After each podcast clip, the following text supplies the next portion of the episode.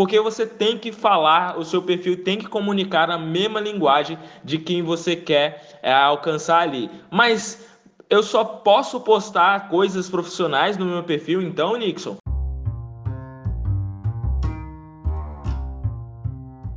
Vivemos num novo tempo, numa nova era, num novo marketing onde ninguém mais vende online. É o seu cliente que escolhe se vai ou não comprar de você. E no meio dessa enxurrada de conteúdo, como que você se posiciona para ser escolhido por ele? E é isso que a gente trata aqui no Wowcast. Dicas de conteúdo, dicas de marketing para você ser escolhido a dedo pelo seu futuro cliente.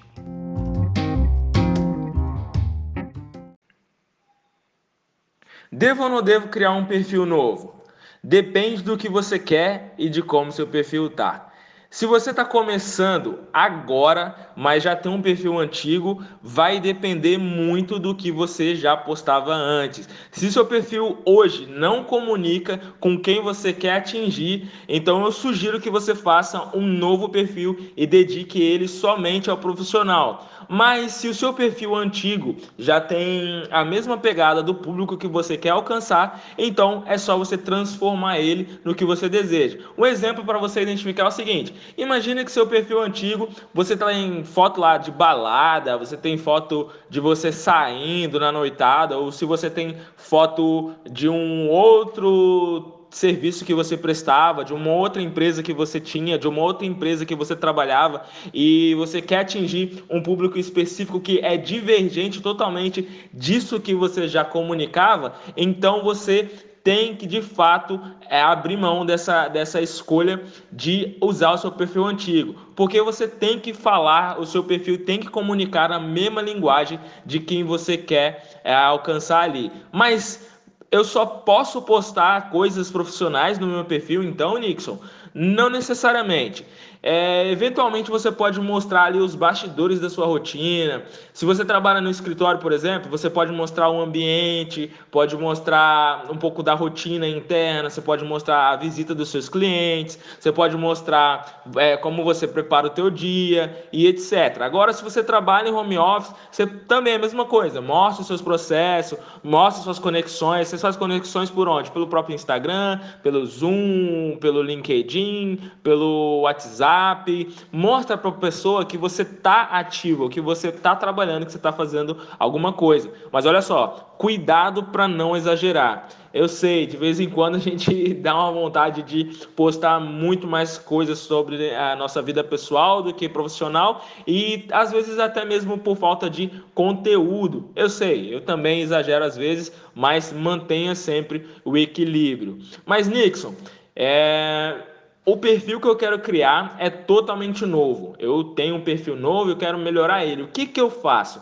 Então aqui vão algumas dicas para você. Primeiro, tenha uma foto de perfil profissional. Cara, se você quer atingir um público que ele tem que se sentir atraído em fechar o teu serviço ou tem que se sentir atraído a comprar o teu produto, você tem que ter uma foto no seu perfil que comunique profissionalismo na área que você quer atuar. Nada de fotinho de bichinho, de gatinho, nada disso, a não ser que você seja um pet shop. Segunda dica é o seguinte: na biografia, escreva quem você ajuda, suas conquistas, habilidades e coloque uma chamada para ação para o link. Por exemplo, exemplo, eu ajudo você a ser escolhido pelo seu futuro cliente. Então isso está lá destrinchado na minha bio. Tem as minhas conquistas e tem uma chamada para ação que é para você entrar para a comunidade Ninguém Vende Online.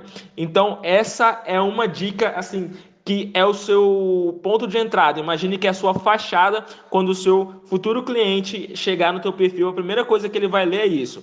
Segundo, tenha um multilink. Você pode usar aí o Linktree, ou link, o multilink que você desejar, ou uma landing page, ou uma central né, que você vai mandar sua campanha. O que é essa central da sua campanha?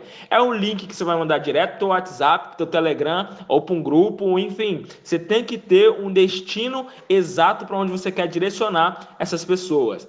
Utilize os destaques para salvar os stories que fazem sentido para que seu futuro cliente conheça mais sobre você e sobre os seus serviços e produtos. Então, você postou stories mostrando o seu processo, mostrando sua rotina, mostrando como que você atende o seu cliente, ou então mostrando como o teu produto soluciona o problema das outras pessoas, filma isso no stories e depois você coloca no destaque, arruma ele bonitinho, coloca numa ordem, depoimentos, tudo que seja necessário para quando o seu futuro cliente entrar no teu perfil, ele se sinta mais afinidade a você e sinta que você de fato é a autoridade que pode ajudar ele. Quarta, quinta e última dica: poste conteúdo frequente que ajude o seu futuro cliente. Como que eu faço isso, Nix? Como que eu vou saber a quantidade exata de público de, de conteúdo que eu, que eu possa postar?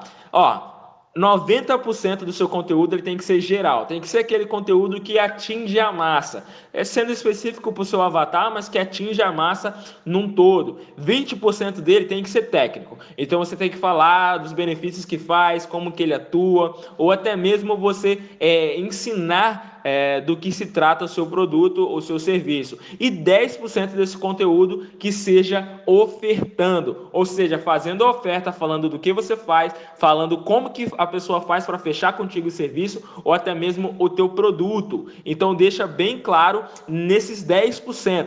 E a frequência é o seguinte, você que vai saber de acordo com a sua audiência, tá? Essa frequência aqui você vai analisar. Faz um post por, por dia, um post por semana, um post por mês, independente, tem que ser frequente. Mas seja frequente no sentido de que você tem que ter, ter é, ciente é, é, é, na, sua mente é o seguinte, que você vai começar agora, daqui para frente você vai começar a ter mais movimento no seu Instagram, mas você não pode perder, você não pode tirar o pé do acelerador. Então já inicia com a quantidade de conteúdo que você vai conseguir manter, mesmo que tenha uma alta demanda ou mesmo que te falte tempo.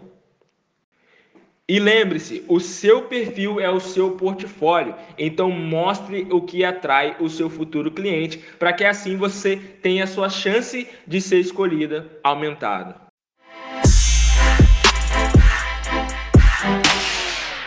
E esse foi mais um GoCast. Espero que tenha gostado e te espero no próximo episódio.